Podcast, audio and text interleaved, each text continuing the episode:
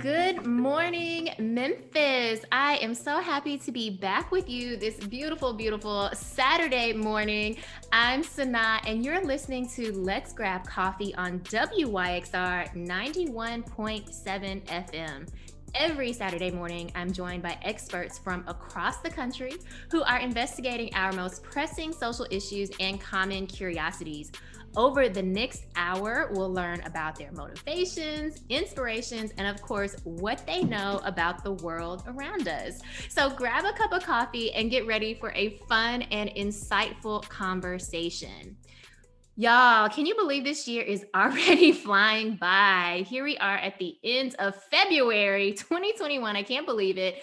Um, but you know, a lot is also still very much the same. We're faced with the pressing social issues that our dual pandemics, both coronavirus and racism, have kept in the forefront of our national attention. And while there's a lot of information out there, you know, really diagnosing these problems, today I wanted to talk more about solutions and kind of where we might be headed um, for our future. So, to talk more about social justice and the law, I have joining me today attorney Ashley Satterfield. Ashley Satterfield is the Chief Legal and Administrative Officer for the Reeves Law Firm. Ashley hails from Washington, D.C. Um, she has a Bachelor of Arts in Sociology from Dartmouth College and a Juris Doctorate from the University of Chicago Law School. At Dartmouth, she was a Mellon Mays Undergraduate Fellow and was awarded the Mecklin Prize for Innovative Research and the Woodbury Memorial Law Prize. At the University of Chicago Law School, she was a member of the Exoneration Project, a pro bono legal clinic focused on cases involving those wrongfully convicted. Upon graduation, she began her legal career in the government affairs office of Microsoft before moving to Memphis, Tennessee to join a defense firm. She then spent several years as a trial attorney for a Fortune 100 company. Welcome, Ashley Satterfield. How are you? Good good afternoon. I'm doing great. How are you? I am doing very well. Also, I'm so excited to have you um, for a few different reasons. Obviously, because of the topic that we'll be talking about, very timely, but also because I feel like we have some connections. Because I know you had that sociology undergrad degree, and I'm a sociologist, so I always love to um, have you know love fellow that. sociologists on the show. it's exciting. Yes. And also, I was really excited to hear that you attended Dartmouth. I actually interviewed at Dartmouth. So I could have been at Dartmouth right now instead of at the University of Memphis. Uh, but, you know, I think being in a city has a little bit more to do here in Memphis than there is in, in Hanover. I'll let you know that yes, absolutely. You know, I had to like take a flight there and then get on a bus and then Oh yeah, the probably a Dartmouth coach from uh Manchester. Oh, I missed that. I haven't done that in, in so long. Get on that bus, pull you right up on Main Street. Yes, right there, you know, and it was, you know, that's just the way it is. You just get on the bus, the charter bus, you know, and you're there. I was offered, you know, they said, "Oh, you can um, you know, rent a car." And I was like, "I don't think that's a good idea." That's depending on what time of year you were going. Exactly. I was like, you know what? I think, you know, the charter bus is probably going to be a better choice for me it's a it's a beautiful it's a beautiful beautiful town. I, I was I, I look back. I'm glad that I I picked Dartmouth because I was like, well, what's the likelihood that I will ever live in New Hampshire, like ever? Um, I mean, obviously it was a great school, but and I and I love my time there. Mm-hmm. Um, but th- there's a lot more to do in Memphis, I can tell you. yes, absolutely. Yes, absolutely. And then I also know that you you grew up in DC, right? Yes, in in the actual city. I have to point that out because some people say DC and they don't mean it. I mean actually DC. Right. Yes. Yes. And so, are you? Is that where you were born and raised in DC? Born and raised. Born oh my raised. goodness. So also, it's very difficult to find people who are born and raised in DC. Right. So many people are transplants.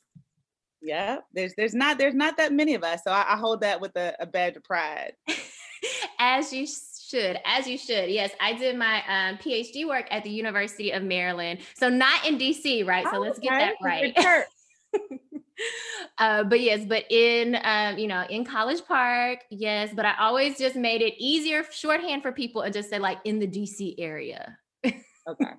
no, I, I'm I'm super. One of my best friends growing up, her mom, uh, she was a dean at, at University of Maryland for a long, a long time. So yeah, that's, that's yeah. home. But we do have a lot of a lot of little connections. Yes, a lot of connections. I I will say this: I definitely miss DC so much.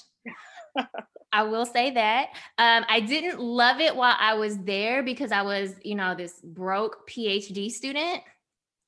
Um, but in retrospect, you know, I really miss it. Talk about being in a city, right? Like, yeah. really miss being there. So, yes. So, all right, we're talking about this really big topic today, thinking about social justice and the law, and so timely. And I know that your kind of interest in and your commitment to social justice really started early in life. So, I'd love it if you just kind of told us more about that. So, I think I think how my commitment to social justice sort of began it, it started one based in, in my family right so i come from a long line of attorneys mm. um, three out of my four grandparents are attorneys um, let me see i have an uncle who's a judge my uncle is a former chief judge of the dc superior court uh, my great grandfather was an attorney uh, who went to harvard law school and then was a constitutional law professor and dean at Howard Law School for like 40 years. Mm. Um, like I said, out of out of my four grandparents, the three that were attorneys, they all um, worked in, in some aspect of civil rights, social justice, and and and my great grandfather as well. So I think sort of just as growing up in that kind of environment, mm-hmm. um, certainly had an impact on on what I cared about, how I viewed the world, and, and what I thought was important.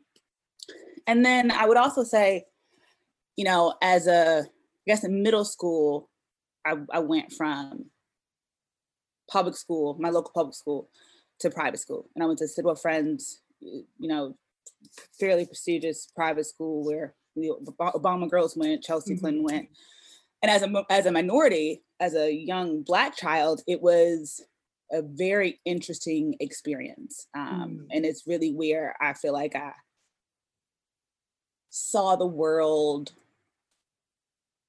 differently i, I think it's one it's when i really realized oh you're a black girl and what does that mean mm-hmm. um, it's where i read the books that i think changed my life that got me thinking about these issues and, and really got me thinking about wanting to make a difference. And so I think that is sort of where it started. And then it has obviously grown since then. Mm-hmm. Yes.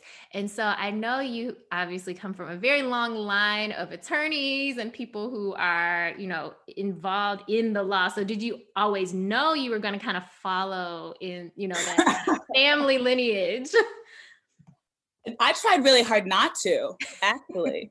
um, I mean, so, you know, I uh I was really into theater mm-hmm. and and so even on the social justice aspect, right? So in, in high school, was president of the Black Student Union, and we did this Black student history production every year, and we would write it. So the first year, I remember we worked on it was about police brutality, mm-hmm. and this is back in '99, 2000, and we wrote this whole play essentially those issues. Um, so I was really into theater, and even in college, I was theater minor, um, and really really thought about the ways in which I could use the arts to tell stories and, and mm-hmm. promote social justice and make change. And, and I still strongly believe in that. Um, but that's really what I wanted to do. And then um, somehow it just pulled me in. I think I actually remember, I think I actually had a conversation with my grandfather and he was like, I love this art stuff that you're doing. It's great, but like maybe you should go to law school so that you just have some options. And I wasn't really sure what I wanted to do. And so I just, I went with it and, you know, it's worked out. yes, so practical, right? Like I, I totally hear that from a relative, like, um, law, you know, something more tangible than this right. theater stuff, right? Right.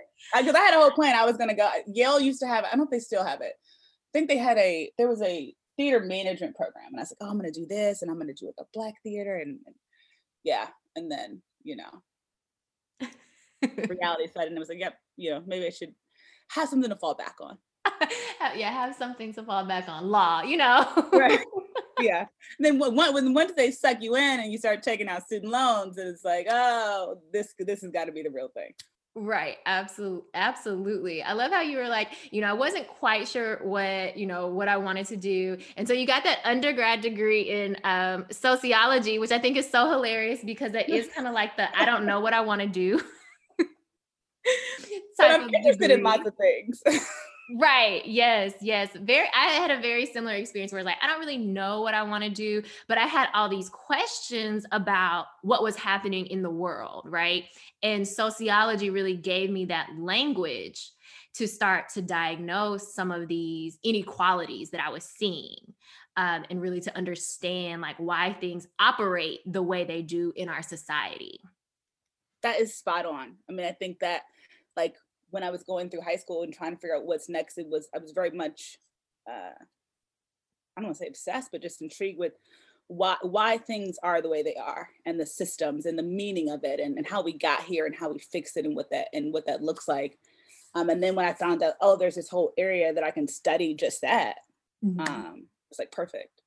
Right. Yeah, absolutely. Absolutely. But you did, you know, I think you you made the best choice in going on and getting that law degree and being able to actually what I think of is really impact some of these policies and systems that we have in place that are causing the many injustices and inequalities that we see in society. Absolutely. I mean that that's that's the goal. And I will say it, it's taken um, even with my interest in social justice issues and my passion for it, it, it has taken a while for me to get to a place in my career where I feel like I can I can even really focus on those things and and give it the attention uh, that I would like. Mm-hmm. And I, it's interesting that you say it in that way because I know you have that passion for social justice. Obviously, started very young, um, but now you said you're finally at a place in your career where you feel like you can actually focus more on that. Could you talk a little bit more about that? I think for me, well, you know, it's interesting. Uh, I, I have found one just being a black woman attorney, right? Mm-hmm. I, I, that that is an act of of I don't know if you say social justice or or what, but that that in of itself is political, right? And mm-hmm. and my experiences as a black woman attorney navigating different corporate environments mm-hmm. um, and what that means and what that looks like right so, so, there's a huge issue in in the legal field of pipeline mm-hmm. pipeline issue of black women attorneys if you're talking about firms uh, trying to advance and just the, the glass ceiling all that stuff that we know and and just simply being and trying to find ways to be successful and trying to understand uh, how to navigate in that world as an other mm-hmm. um, takes quite a bit of energy, right? Mm-hmm. And, and, some of that energy is devoted to um, having the right conversations or, or, or trying to assimilate in a way that makes mm-hmm. me the most successful, um, while also trying to not lose into my identity, speak speak to things that I find are problematic, um, and, and in a very limited way too, because right, how, how you behave in the workplace is tied to ultimately your ability to care for yourself, right? Mm-hmm. I need a job, I need to get paid, and right. um, trying to find this, the, trying to work through that and find the space um, to show up as myself, my full self every day, mm-hmm. and commit to my work, whatever that may be, whatever kind of work I'm doing. Um, it's quite a bit of bit of energy, and I feel like where I am in my career now is I've learned enough to navigate that in a way and to be in a place to work work for a place now um, that I truly believe I get to show up as myself 100% mm-hmm. percent and I can go and say, I really care about this issue. What can we do about it? Or, you know, let's think about filing a lawsuit to address this inequality. I, I can do that here. And that's a beautiful space to be in. Mm-hmm. But I fully understand that there are people who can who may choose to pursue a career early on, whether it's be a public defender or work mm-hmm. for you know, work for EJI with Bryan Stevenson or something like that. Um, mm-hmm. and, and that's sort of their immediate road. And some of us choose other other ways to get there. Um, but it it is a it is a privilege. It is a um, it's a different space to be in when you when you are in a place in your career where you can actually really devote your your interest and your time to the things that you care about outside of just you know being and navigating and trying to survive Mm-hmm. Absolutely. Yeah. I mean, I think that is like you really are blessed to be in that kind of space of magic, you know, where you're able to merge kind of everything that you feel passionate about, um, you know, in this space, right? Which I think is awesome because so so much of our lives, I think in general, we're kind of um, compartmentalizing um, certain aspects of ourselves, especially if we are, like you said, kind of those outsiders within our fields. So Absolutely. trying to play that role of, you know, being able to be successful within kind of the rules of the game as they currently stand, while also still trying to find that space to push forward, right? To see the changes that we want to see and we hope, you know, to embody within that discipline, that field, or, you know, and then of course society overall.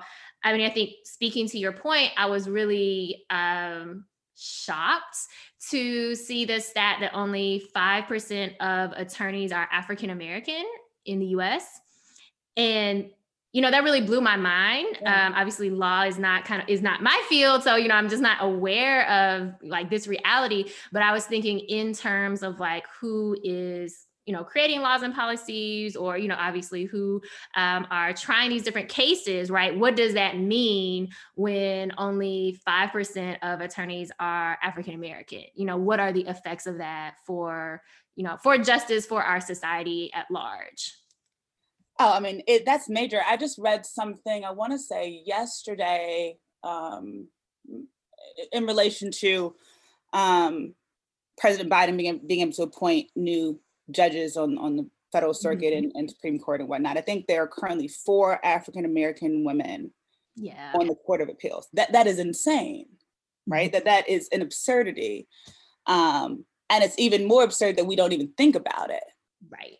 Right. And so and so what you know, what does that mean? I was uh, in a conference a few years ago. One of the, the one of the uh, there's a CLE that the Memphis Bar Association is sponsoring uh, coming up on the Crown Act having to do with, you know, mm-hmm. uh, wearing your natural hair and, and, laws that prohibit discrimination on that basis. Well, a couple years ago, I was at a conference that the EEOC held, and there was a case out of the Fifth Circuit that really has spawned a lot of the, the Crown Act, where a woman was terminated because she had locks in her hair.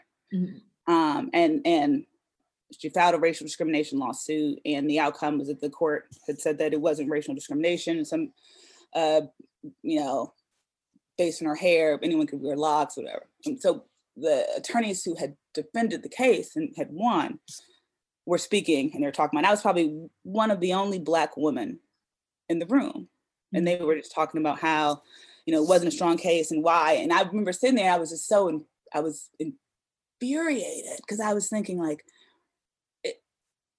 one, I mean, whether or not they truly got it and and they were just were doing their jobs and saying, making the arguments they need to make is one thing, but it, it felt so isolating to sit in this room and talk about something that is so obvious to me, that is so, you know, offensive, right? That this woman would have to change her hair to fit into a standard of what is what is professional, which is completely racialized. Mm-hmm. And then to be told what you what you know to be true is not true based on interpretations and understandings of law and facts that, that are also racialized. Mm-hmm. Um, it matters.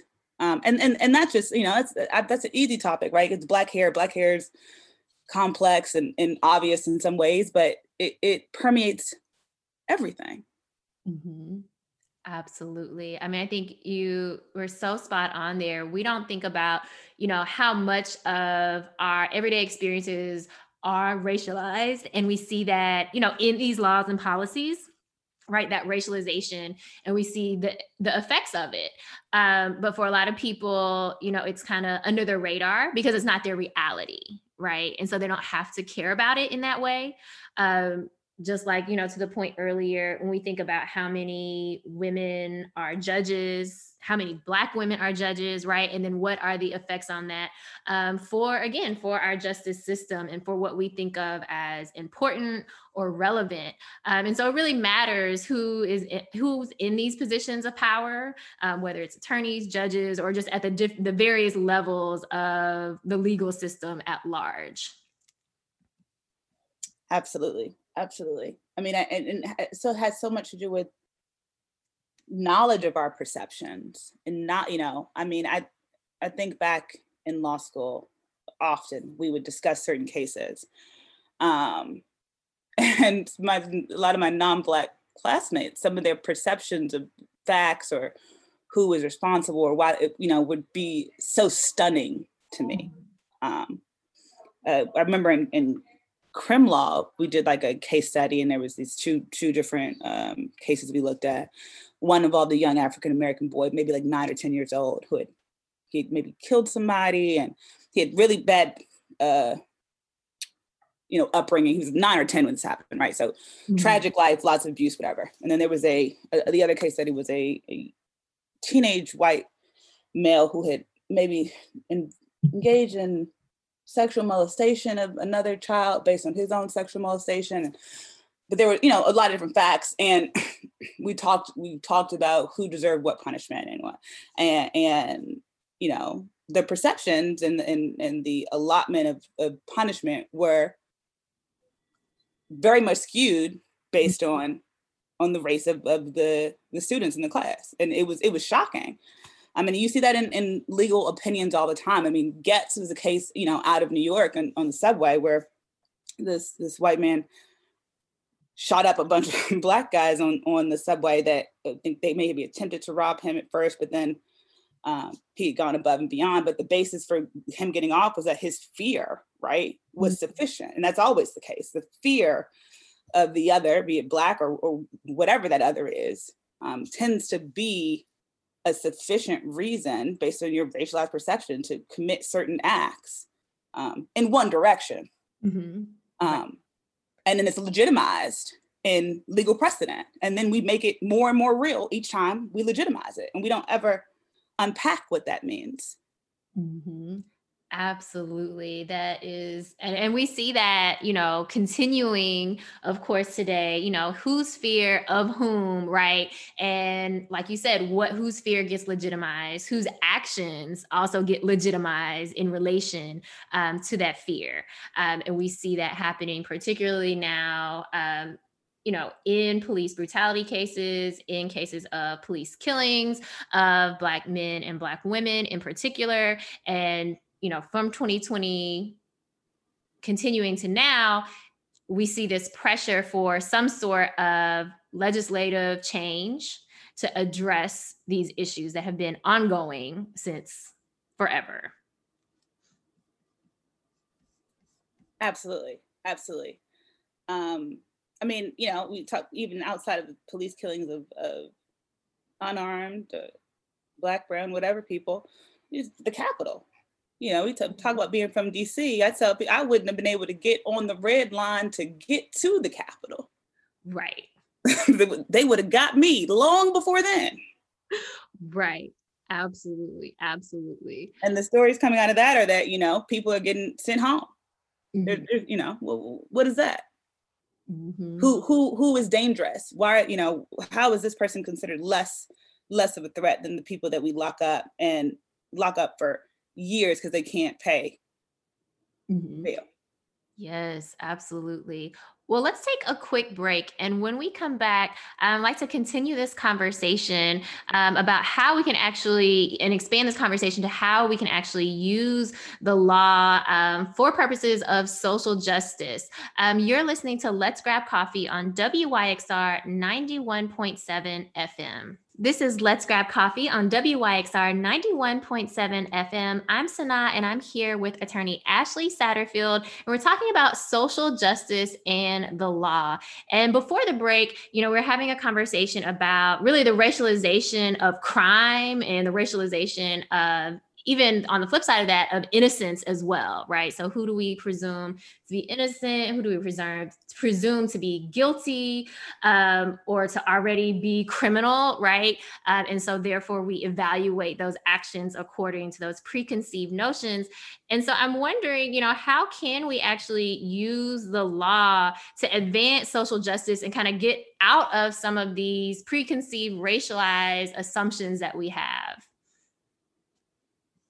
so that, you know, that's a huge question. and I, I, wish I, I wish I had the answer.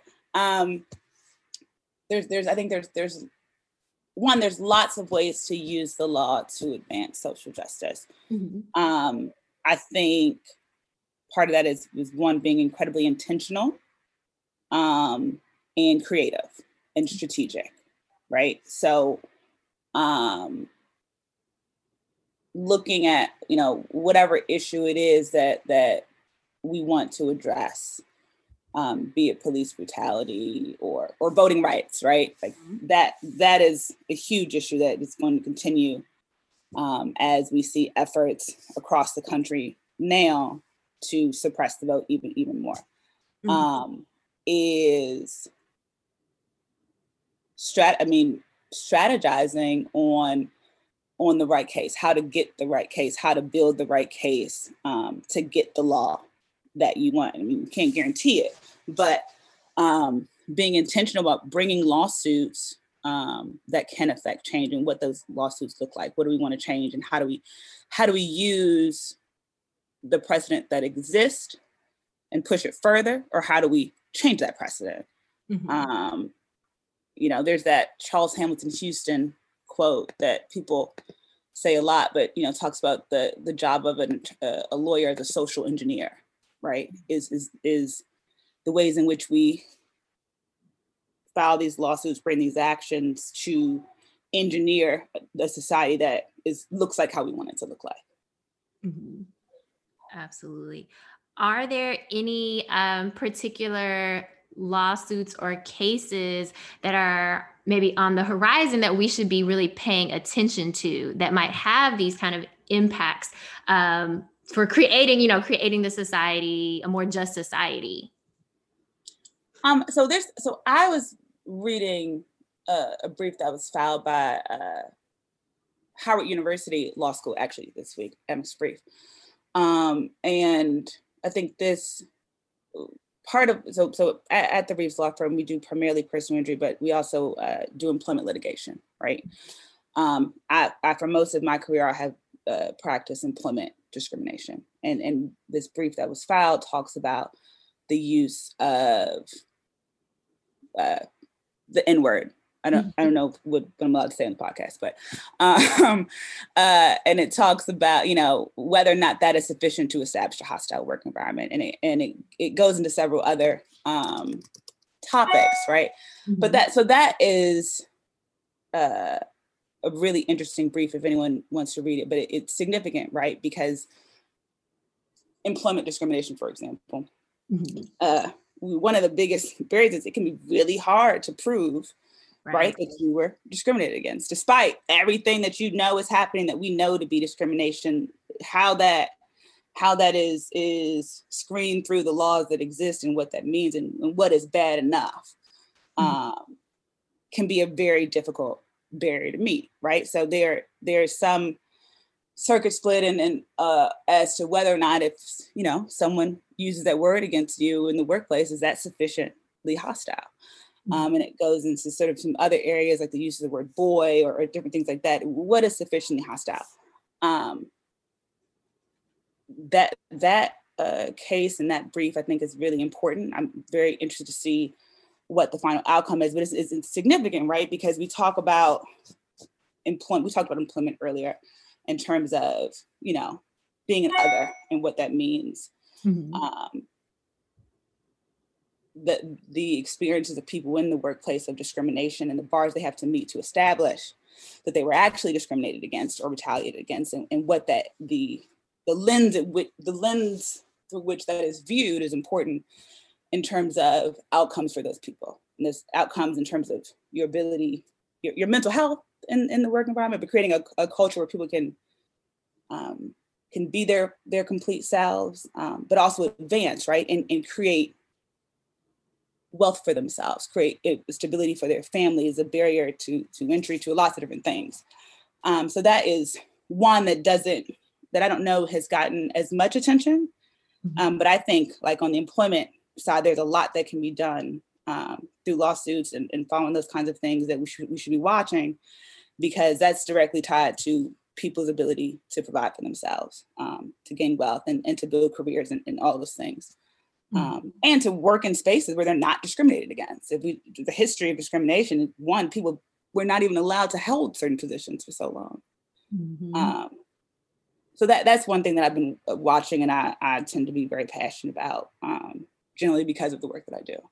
Mm-hmm. Yeah, absolutely. I think people aren't really aware of how um, how difficult it can be to prove a workplace discrimination. So, like you were saying, you know how high kind of those standards of evidence are to actually prove that it was discrimination, and then you know to prove that it was racial discrimination, for example. Um, and so, I think this is a very important case and something that you said that really stuck out to me you know is um, someone's use of derogatory language you know sufficiently hostile right? So even there's this kind of idea that there is a level of um, disrespect or discrimination that's okay. Right right. I mean so one of the headings in the brief that was filed is basically any use of the word nigger including a single use in the workplace creates an actionable hostile work environment Mm-hmm. Um, that that's significant, right? Because that one use, I shouldn't have to experience more than that, right? Mm-hmm. And and and that is not where the law is. And, and and you know, I think a lot of people think, oh well, you you call me this, obviously but it's, it's not obvious. And that also speaks to what we think about racism. I, I think it, it really speaks to what um, people who have not experienced racism, who do not experience racism regularly, um, understand it to be that just a little is okay. I mean, that's how a lot of people justify Trump, right? Just a just a little bit. Mm-hmm. I mean, he may be this, but he's also this. So, so racism is, is not a non-negotiable for you. Mm-hmm. Right. And yeah. that's embedded into our laws. Mm-hmm. And I think that's I think that's really the point right there, which is that it's already, you know, racism is embedded in our laws, and there is this expectation that, you know, we should be okay with, you know, it's just a little bit of racism, right? Right it's just a little bit like is that not okay to you right and so i think you know thinking about this case or this brief that's been filed like thinking about you know really following it and seeing you know where it you know where it goes and how this might change you know our workplace environment and I will I will say the, the case in case anyone wants to look it out. It's it's at the Supreme Court. It's Collier versus Dallas County Hospital District. Um, just in case someone wants to look it up. Awesome, awesome. Now, thinking about the workplace as well, I know um, something really important that I'm sure is, you know, on your radar is the Marshall Plan for Moms. Yes. Um, so thinking about again workplace thinking about employment but also thinking obviously about moms and so what we know is that um, women have lost the majority of jobs during this you know during the pandemic so um, I see some stats that say since February of last year, women have lost over 5 million net jobs. And so that accounts for nearly 54% of overall net job losses since the beginning of the coronavirus pandemic. And we know that moms in particular are um, extremely hard hit. Um, so I'm wondering if you could kind of tell us a little bit more about the Marshall Plan for Moms. Oh, absolutely. I mean, this is something that I I, I do feel very strongly about um, finding solutions for um, because the the pandemic in particular has has had devastating effects on on women and the ability of moms to to survive and and thrive. Mm-hmm. Um, the Marshall Plan for Moms is a proposal basically that would offer um, systemic support for moms uh, on a monthly basis, at least. Um, I believe in the form of a $2,400 check. I'm not sure if that's the exact number. Um, to aid in their ability to survive and thrive and maintain maintain um, not just during this pandemic, uh, ideally going beyond that, but at least during the, this time frame, uh, to basically pay moms for their the labor that they are not currently being paid for. Mm-hmm. Um, they that that is a part of the the labor force, the workforce that, that is ignored, not recognized, um, and that they should be compensated for that.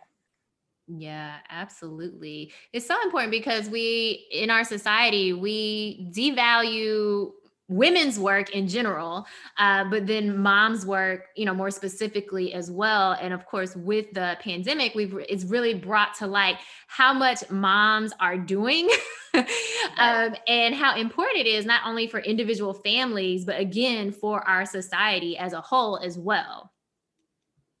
Absolutely. I mean and I, and I i think we can go go further. I mean i think i think something that is even more comprehensive i, I think about the stress um, and the health outcomes, right, that comes from taking on on on so much. Uh, if you are continuing to work either in, in person or remote and, or working at home and taking on the family responsibilities, um, the stress, the, the, the lack of sleep, the fatigue, the, the burnout that everyone is experiencing, and then multiply it times 100. And then we talk about real health outcomes. And then we talk also about the fact that, that um, out of all the moms, moms of color, mm-hmm. Um, suffering the most. And then we also talk about, um, and this this is I have personal in, in investment in this, right? Is is the health issues, um, autoimmune disorders. So I have lupus, right? Mm-hmm. Typically is a disease that impacts women of color the most. Triggered uh, even more so by stress, fatigue, all these different things. And, and overall, the, the mental health, the physical health deterioration that is also suffered while trying to maintain all this and some support that can be offered to these women for that as well. Mm-hmm. Yeah, absolutely. I think it's so important. Um, like you said, it's really multifaceted. So thinking about as you mentioned, both that, you know, the physical stress, mental, emotional as well, um, and thinking about the longer term impact. So, not just the impacts immediate, you know, from you know immediate and ongoing in the present but also for many years to come right? What are the impacts of women being out of the workplace or even just what are the impacts of you know being both the mom and the teacher and you know household manager and everything else that moms do right? What is this going to look like over time? Right i mean because there there is this general expectation that i think we we know exists, right? That that women tend to sacrifice their careers mm-hmm. um, in the name of their families already, right? Because of patriarchy, societal expectations, you know, whatever. Um, this is obviously exasperated. I mean, I, there was an article that came out, I don't even know how long ago, and it, it was the most ridiculous thing. Not to judge someone else's choices, but you know, there was a a woman who's married and she ran a business and she ultimately, I think her husband I don't, I can't recall if he was working or not. I believe he might have been staying at home with the children. But she ultimately had to make the decision to shut down her business that employed other folks mm-hmm. to care for for the home, right? Mm-hmm. And and I'm not knocking her decision uh, to to take care of her family, obviously, but those, those choices, right? Those are choices that that sort of black white dichotomy. You got to choose choose one or the other. Normally fall to women, mm-hmm. um, and then we already have the barriers in the workplace that exist already to us advancing, succeeding. Now we're having to completely leave leave the workforce, and then the barriers to reentry if you do want to go back, right? Is now I got to explain there was a pandemic and all that, but also like I've, I've lost out on this valuable time where these other people were able to advance and, and you know move in their career. I left the workforce. Mm-hmm. Absolutely, yes, that forced time, you know, out of um, the workforce and those penalties, right? We know the motherhood penalties are very real, even you know when there's not a pandemic. But obviously, like all other social justice issues um, or social problems, really being compounded by the effects of coronavirus as well. Absolutely. I mean, I, I think I think employers have to be intentional um, about one acknowledging that this this is a framework in which you know we exist and, and finding ways to um, balance those issues be aware of those issues and make sure that they're creating opportunities and, and um, creating a work environment to the best that they can um, that meets their business needs um, that will allow women the opportunity to to continue to work moms continue to work. And and i will say uh, because you know inclusivity is important is you know not not all not all households are are a mom and a dad, or could be two moms, two dads, whatever. But whoever, typically there's going to be one person that becomes responsible mm-hmm. for for the the caregiving of the family, mm-hmm. um, and we need to account for that, and and it, and it benefits everyone, right? Um, society benefits from that. Yes, absolutely. Do you think, or are there any sorts of laws or or policies that you see maybe in the future that will address this specifically given you know the effects of the pandemic on employment?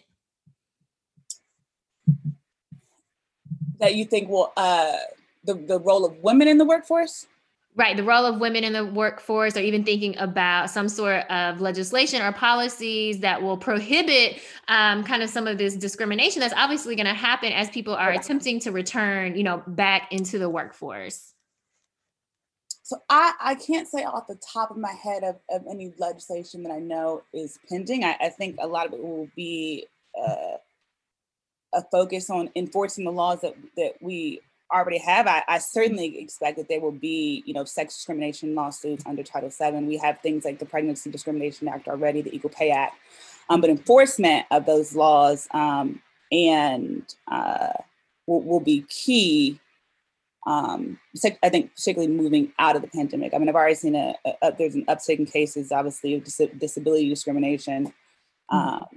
that I've seen quite a bit of coming you know, currently, but I certainly expect there to be an uptick in, in um, gender discrimination, equal pay act cases, and, and those, and and then it, through those cases, that's an opportunity to um, evolve the law, right? It, what what are we looking at? What what establishes a, a case, um, you know, that based on a fact, fact specific inquiry of of you know, I guess to evolve the case law in that area uh, mm-hmm. to serve.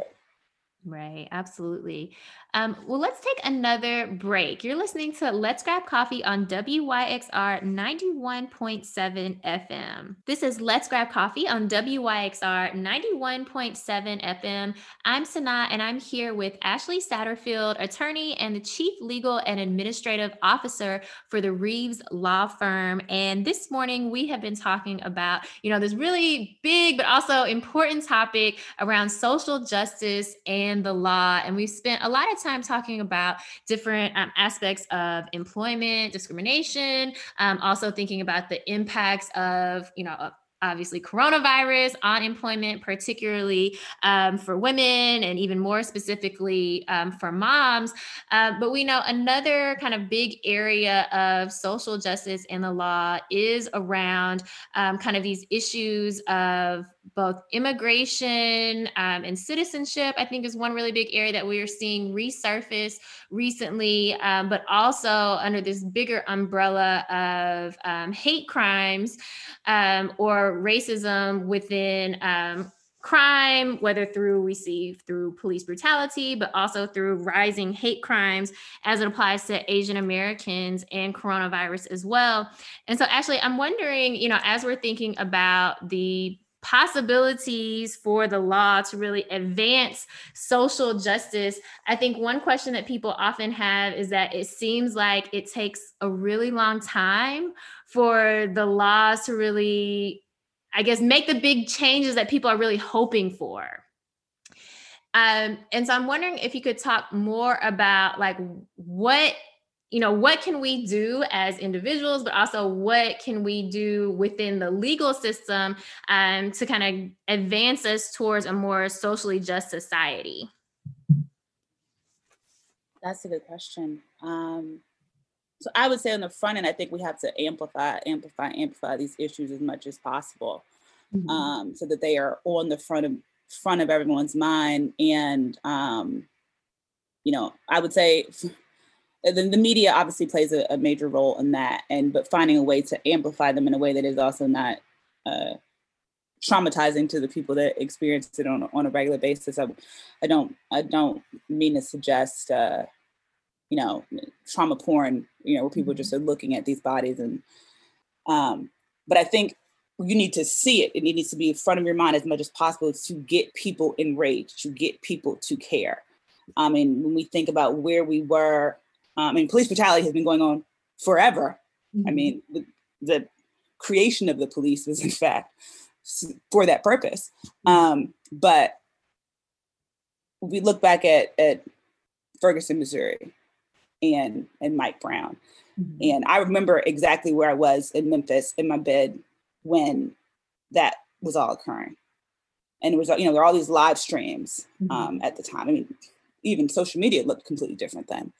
Um, but it was it was it was the live streams. You you were seeing what was going on in real time that I think really made the difference in igniting people to move in, in a way that um, hasn't seemed to, to lose much steam since.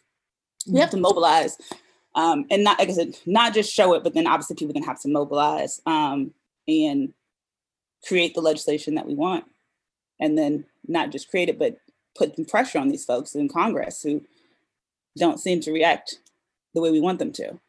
Um, so I think that that's obviously a starting point. and then you know I think from the the law side, part of that is is still creating the legislation that we want, um, getting involved in local politics. I mean, I, am not, no, I'll say I'm not involved in politics.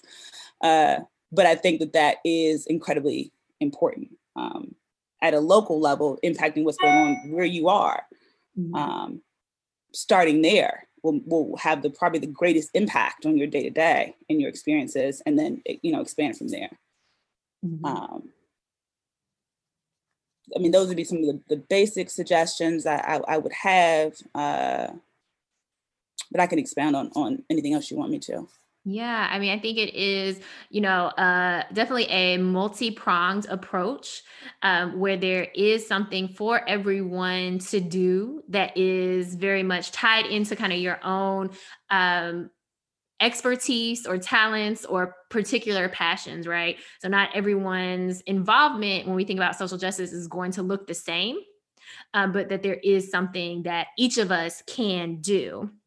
Um, and actually would like to know if you could go a little bit more in depth about even just kind of breaking down for people like what is that legal process? When we're talking about legislation or we're talking about you know creation of um, new laws or even advancing or building out the precedents of you know of former um, cases like what does that process even look like for people who really aren't familiar you know with the with really that whole process? Okay, so I, will speak particularly about um, the legal process and, and mm-hmm. lawsuits and being a precedent. And this this is how I view it. Right? Is is on a simple basis, I'll say this: something that, that people can do on at the most basic level. If you feel like, and I guess I want to be careful saying this, but if you feel like you were discriminated against, you know, in the workplace or so, something happened, is is one, consult a lawyer and see if there is a claim there, um, and then pursue it. Right? I mean, there are so I find so, so many of the lawsuits that are probably the most actionable don't get brought because mm-hmm. people are disillusioned with the legal system. Um, they don't want to go through the process. They don't know that they have a claim. Um, but if we don't, if lawyers never hear about the claim to pursue it, we can't do anything. And and we want we want to get like the the good cases, the cases that that we know we can establish like this this was wrong, you know, this violated this law, and, and we can build it. Th- that's what we need. We need to we need to get those cases to to move things along. So that's that's sort of a just a basic thing for any regular person is I would say don't don't be afraid to consult an attorney. Mm-hmm. Uh, and and pursue a wrongdoing if, if it exists. Um, that that's helpful. Um, I think also on that front, it's about being thoughtful and creative and strategic. I know I've said that before, but about um, bringing the right case, mm-hmm. um, which I think you know sort of goes to I guess what I said before is about um, you know, whatever the issues we're trying to address, you obviously you need the right plaintiff, you need the right person to bring it, the right facts, um, the right team to to bring the case that will make the change. Um, and I'm speaking very generally because it, it, just it varies so much. But I think I think like so like you have the NAACP Legal Defense Define that does amazing work and lots of different organizations across the country that do that. But it's about like what what are the issues we want to tackle and how do we craft the right case?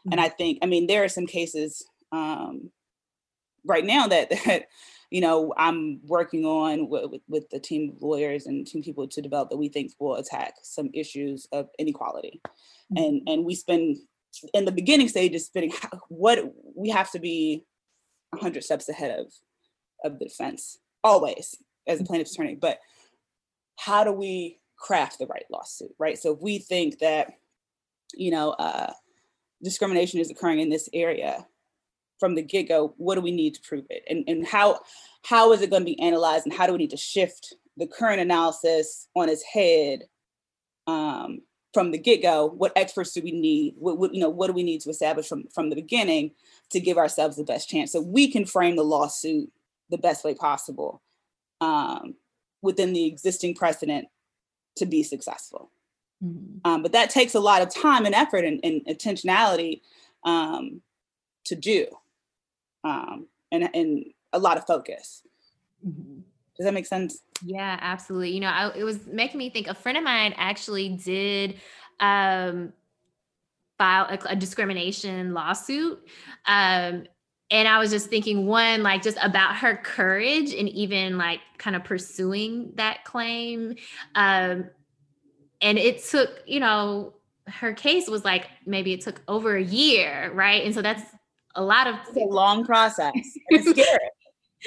uh, but I was really so proud of her because she was experiencing discrimination. You know, it wasn't in her mind, right? There was actual evidence, right? There's things that, you know, she had records of. But I think for a lot of people, you know, as you mentioned, they're not sure like if they even have a claim or if it's, you know, like where to go or what to do like what the process is even how to get it started and then there's those very real impacts on you know your livelihood if you decide to pursue that right um, and so I think it does take, you know, a lot of courage and also, you know, finding that right legal team as well that's really going to support you and be able to like follow your case through. Absolutely. And I, I will say this is, you know, one thing I tell people all the time and it's true is is it can be scary to name what's happening to you, right? And so, uh, you know, a major barrier, like in, in, the instance of retaliation cases in, in the employment discrimination field, um, in order to establish a retaliation case, one of the things that you have to do is engage in protected activity. And protected activity is typically defined as, you know, I'm going to say I was, I believe that I was being discriminated against because of X, Y, Z, race, gender, disability, whatever that that is. Um, and then, you know, you engage in that protected activity, your employer retaliates against you, you may be able to establish a claim. But the key part is you have to name, you have to name that wrongdoing. So it can't just be, oh, well, you know, I thought, you know, I, I'm being mistreated. No, I'm being mistreated. I, I believe I'm being mistreated because of my race or because of my gender. That's a, we're taught not to do that. I mean, we're taught that that's inappropriate. We're taught to, to be nice about it. Um, but if you, but if you are going to to want to bring a retaliation claim if you're retaliated against you have to name that and that that's a you know a a built-in barrier to to bring in those kinds of claims is most time people a lot of times people are they're afraid to say that they yeah. they know it to be true they might dance around it but no people don't like to say hey you're treating me this way because i'm black and i know it mm-hmm. but yeah. we we've got to name those things that we can attack those things Mm-hmm. Yeah, that's so important to be able to put a language to it, to name it, like you said, so that something can change. But that is a really big step and a scary step because then it also means a lot of other things are true, right? Like there's one way that we can kind of feel like we're like psychologically protecting ourselves if we don't name what it is um, but once we actually name, like, I'm being discriminated because, or I think it's because of, you know, my race or my gender or, or sexuality or, or whatever it is, like, that puts a really real framework around what's happening. And that can be a bit, that can be very scary to really say, like, wow, this is in fact happening. Um, and now what does that mean? You know, what does that mean for me? But also, what might it mean for, you know, my coworkers as well? Right. Right. I know. I mean, it, it, it's it's scary. It, it shouldn't be, right? But it is, and we know it is. Um, but it's important. And I just I tell people all the time is is is if you feel like it's happening, you got to say it. Mm-hmm. And and you know there may be there may be there shouldn't be consequences under law. There should not be consequences for you saying that, and and you can establish a claim. But um, you got to say it, and and and also that that gives them notice to do something about it. Mm-hmm. Yeah, absolutely. Um, and I think that's so important, right? To give people to name it and then to give people opportunity to do something about it. Um, and that's how, you know, that is how change happens. Absolutely, absolutely. So that I mean that that's a, a small scale thing, but I, I I'd like to to to say that often because I think it, it gets missed and it's really important um, for people who are in situations and trying to figure out, you know, how to exercise their rights, what what to do, how do they navigate that. Mm-hmm. Yeah, it can be so tricky, right? We don't really know what to you know like what steps to take um so i think it was so great that you even kind of like broke down some of the, just those very kind of basic right initial steps of what to do when you know something is happening right and in in this case thinking about maybe the workplace in particular but like you know what you should actually even do if you feel that you're being discriminated against. Absolutely absolutely well, Ashley, we are winding down on our time together this morning. So I wanted to give you an opportunity um, to leave our listeners with kind of some final thoughts because I know we've covered a lot of ground today. So if there was kind of like one kind of final thing that you would like to leave our listeners with, what would that be? Wow. um, stay strong and keep pushing and give yourself grace. I would say that more than anything. I mean, I think everyone is is feeling the the pandemic fatigue. And you know we've been living through lots of craziness over the last year plus. And uh, give yourself grace. Don't give up. Keep pushing. Mm-hmm. absolutely. Well thank you so much. It has been such a pleasure to have you here with us this morning. Thank you. I enjoyed it so much Thank you again to Ashley Satterfield for joining us this morning as we talked about social justice and the law. I think it's so important for us to really consider how we can use the law and the legal system to advance, you know, a socially just society. And there is space for all of us to get involved in that cause. And so for today's positive note, I want to leave you with a quote um, that says, Justice will not be served until those who are unaffected are as outraged as those who are. So I think we all have a duty to really look at the circumstances, the situations, and the social problems uh, that are happening around us. And even if we aren't directly affected, um, we still have the opportunity to get involved and to become outraged, right? Because we do desire justice for everyone. Um, and justice you know cannot be for just one side alone but must be for us all. Well thank you again for joining us this morning on wyxr 91.7 fm join me back here next saturday morning at 9 a.m and remember you can always catch up on episodes from past shows on wyxr.org